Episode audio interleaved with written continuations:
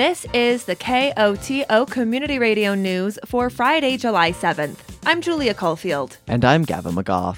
In today's headlines, Tri County Health Network welcomes new executive team, A Colorado River crisis, Eyes to Ears with Bella Eatman, and a mountain weather forecast.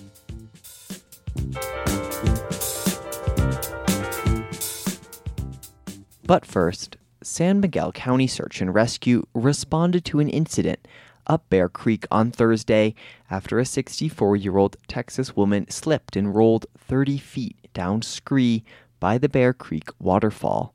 First responders brought the woman down the trail using a side by side vehicle. She was transported to the Telluride Regional Medical Center for care.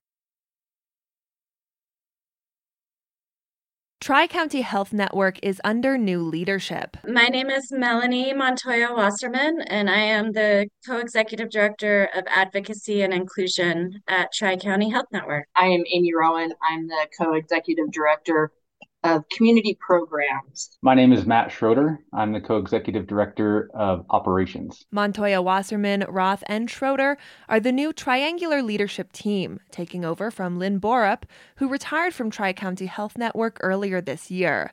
Montoya Wasserman says the intent of the new leadership model is to walk the talk. Equity is a, a really big part of our mission. It's a big part of how we try to um, not just run the organization, but also impact the community and creating greater health equity, greater greater access for um, our community members to whatever they might need, whether that is um, health access or um, more social and cultural needs.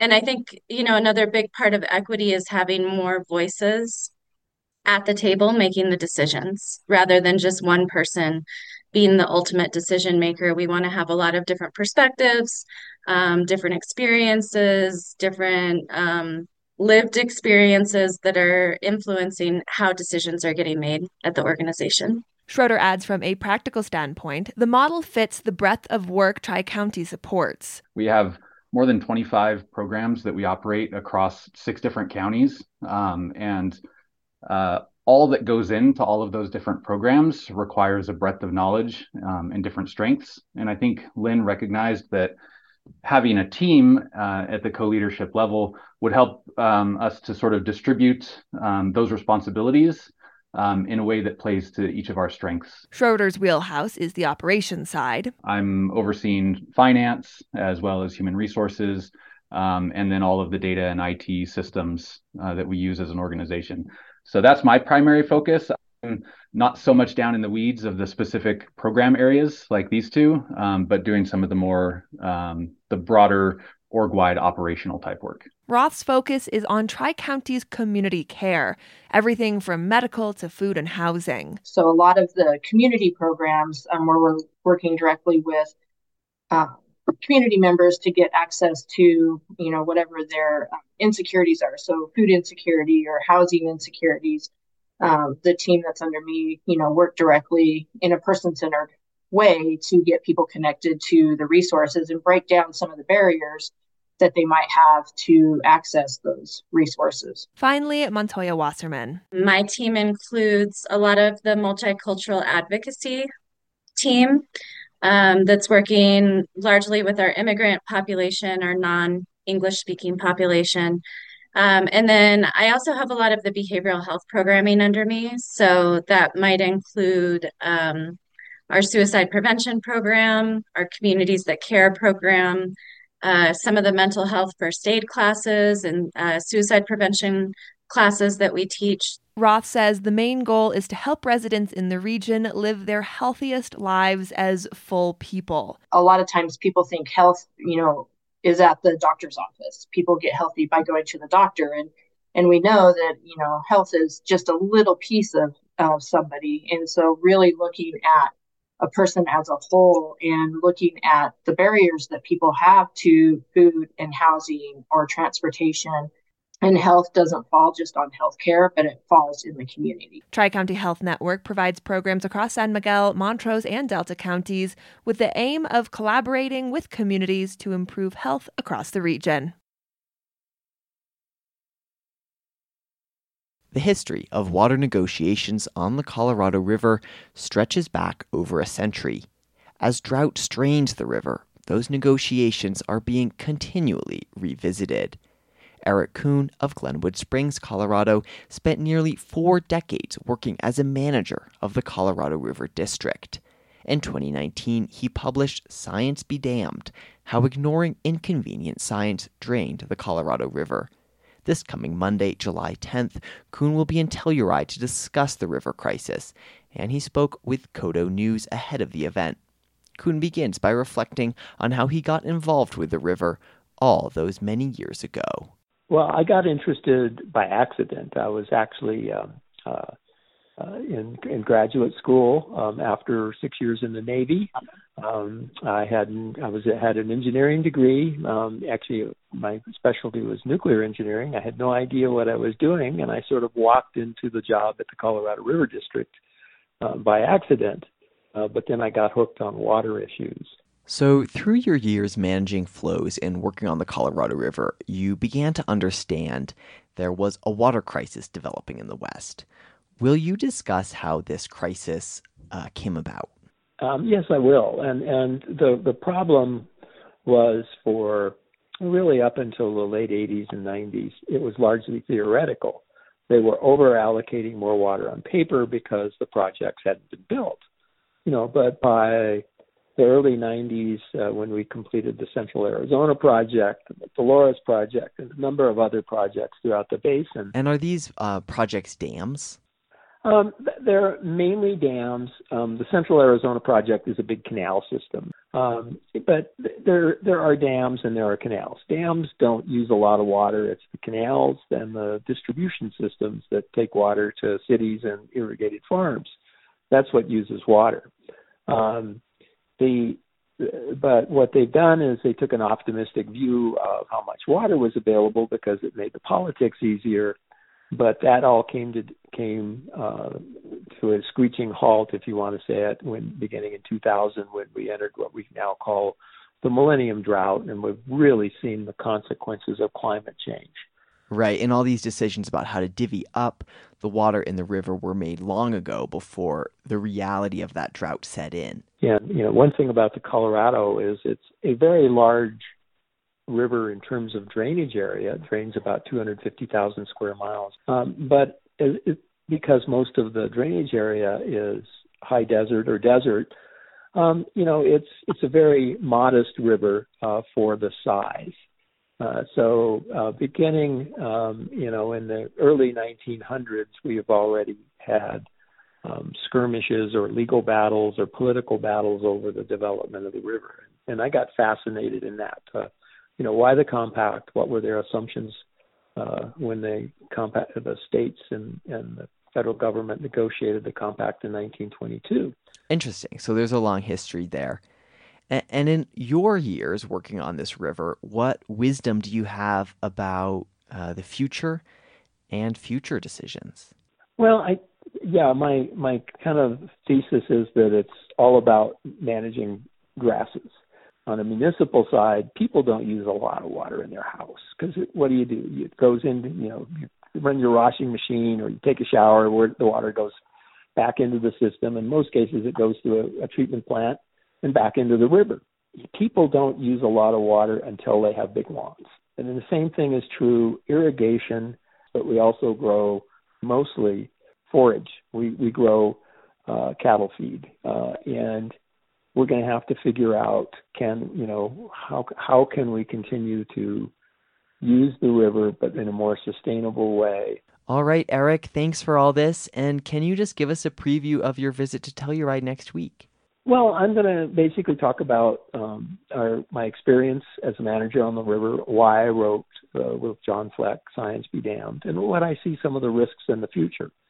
You know, the risk in the future is not taking climate change serious enough and continuing um, to over you know, overuse a resource that's not there. Uh, and we've we've got to come to get grips with the difficult politics of using far less water and using it in a smarter way. All right, Eric, thanks so much for taking the time to chat with me today. Thank you. That was Eric Kuhn, who will be at the Wilkinson Public Library next Monday, July 10th, to deliver a talk titled The Perfect Ingredients for a Colorado River Crisis.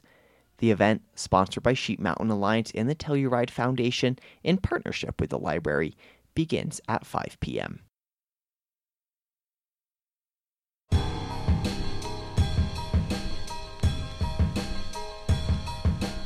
Mesopotamia, Greece, Rome, Telluride. Mosaics span the centuries and the globe. This week on Eyes to Ears, Telluride High School's Bella Eatman digs into the sky.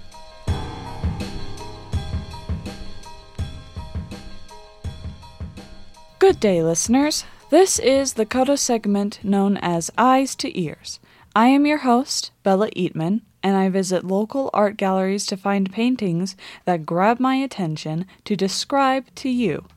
Today will be a nice change of pace as this piece is a mosaic from the AHA Gallery with the title of Homeward Bound by Christopher Bieber. Shiny white fragments form the shape of a bird flying to the right. Its edges are defined by a single cohesive line before the filling chaos of other shards of pearly geometry. Dotting the edges of the bird's wings lie the small blue flowers. Five pointed white stars dot the night sky that this bird flies through. But the stars aren't the only things that shine here. The geometry filling up the sky varies in reflective remains of black, pine green, and navy blue. And beneath all these glossy ceramic shards lays the blue cement, calming the chaos. And all of this is surrounded by a frame of black pieces over black cement and more stars sprinkled here and there. Thank you for listening to this episode of Eyes to Ears. I do apologize for possibly not using the right terms within the mosaic art form. I still hope that what you've heard today was good enough for the visualization of this piece, however. Looking at the dark pieces in the sky of this piece reminds me of what you see when you close your eyes the sparkly blues, greens, and reds. It turns out that that color has a name known as Eigengrau, or intrinsic gray in German. Either way, this has been another installment in the series known as Eyes to Ears on KOTO. Thank you for listening. My name is Bella Eatman, and I hope you have a wonderful rest of your day.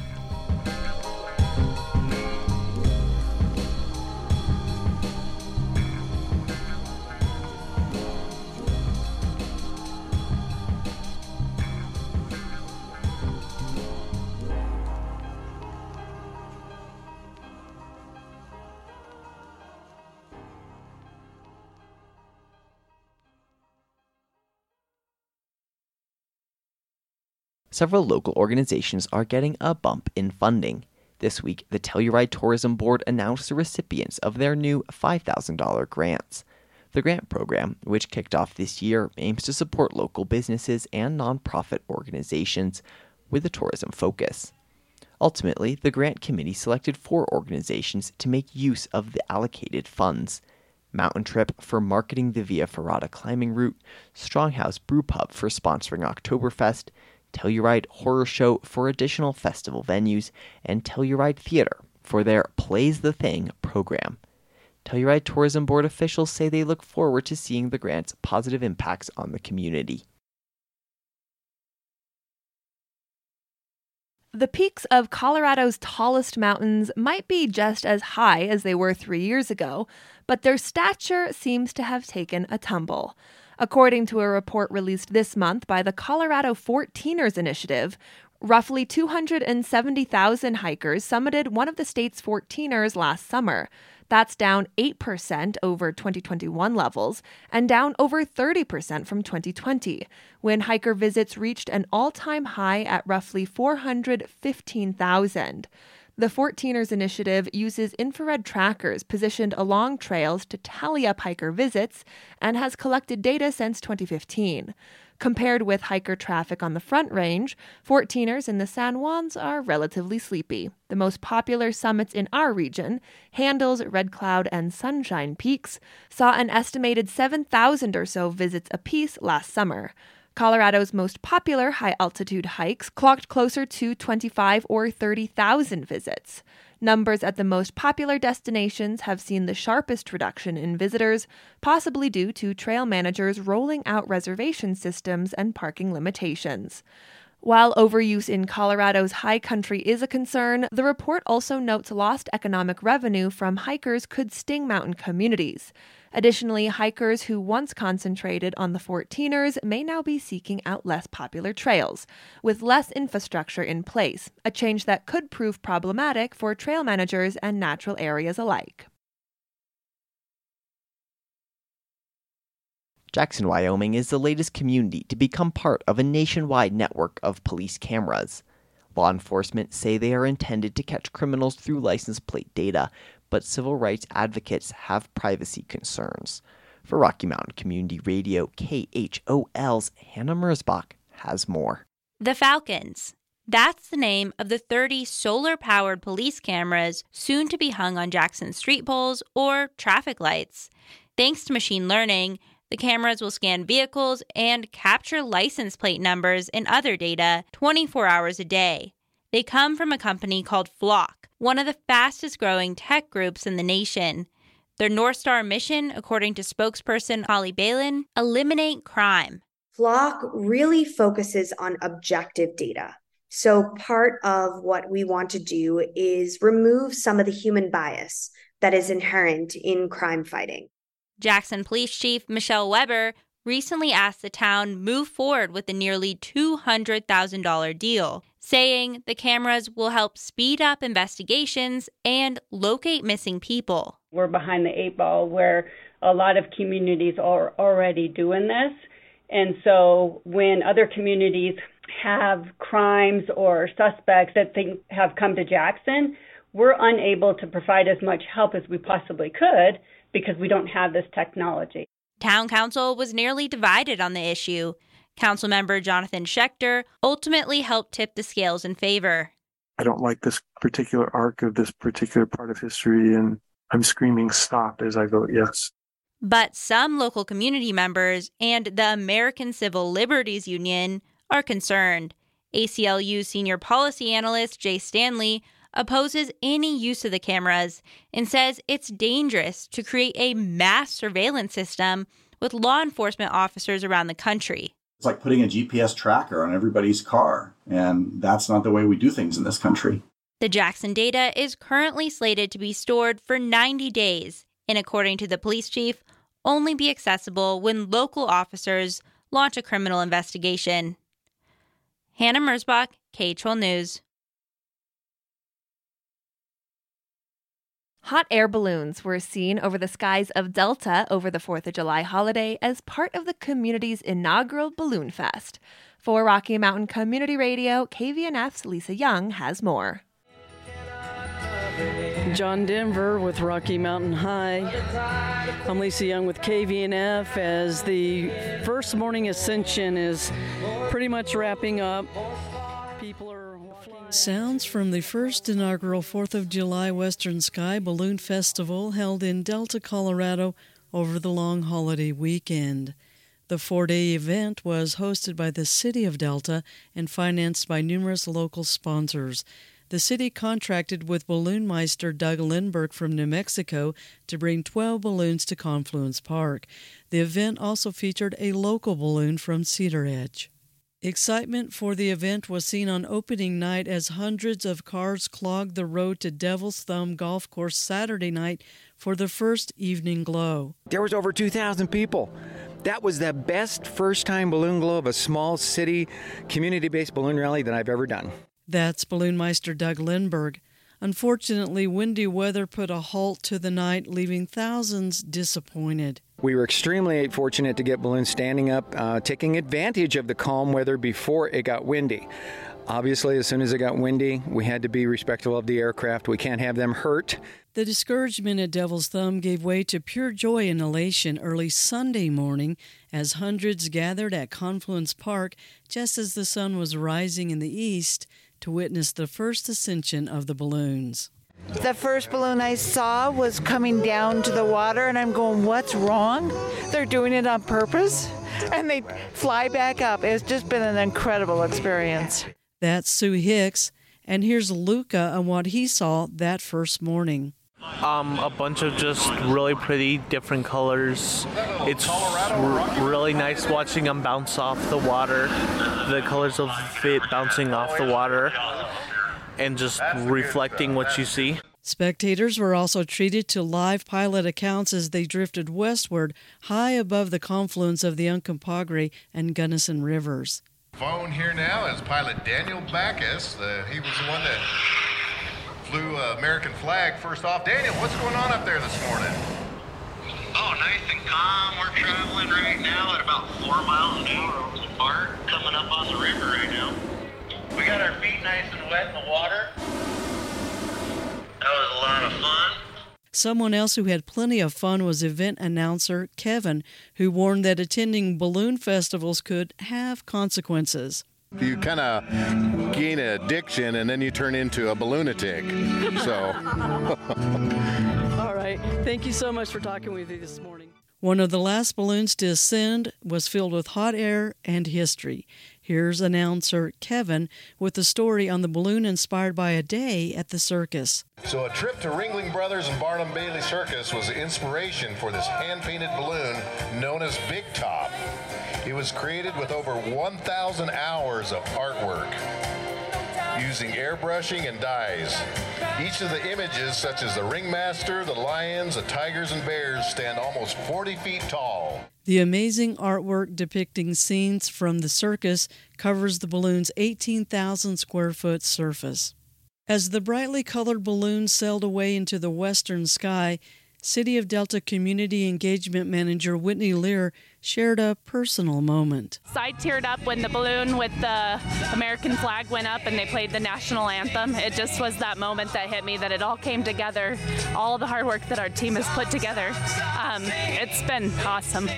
Awesome was the word for the entire four day event that included live music, food vendors, crafts, competitions, and a fireworks display over the still waters of Confluence Park wrapping up Independence Weekend in Delta, Colorado, where dreams really do come true. For KVNF and Rocky Mount Community Radio, I'm Lisa Young.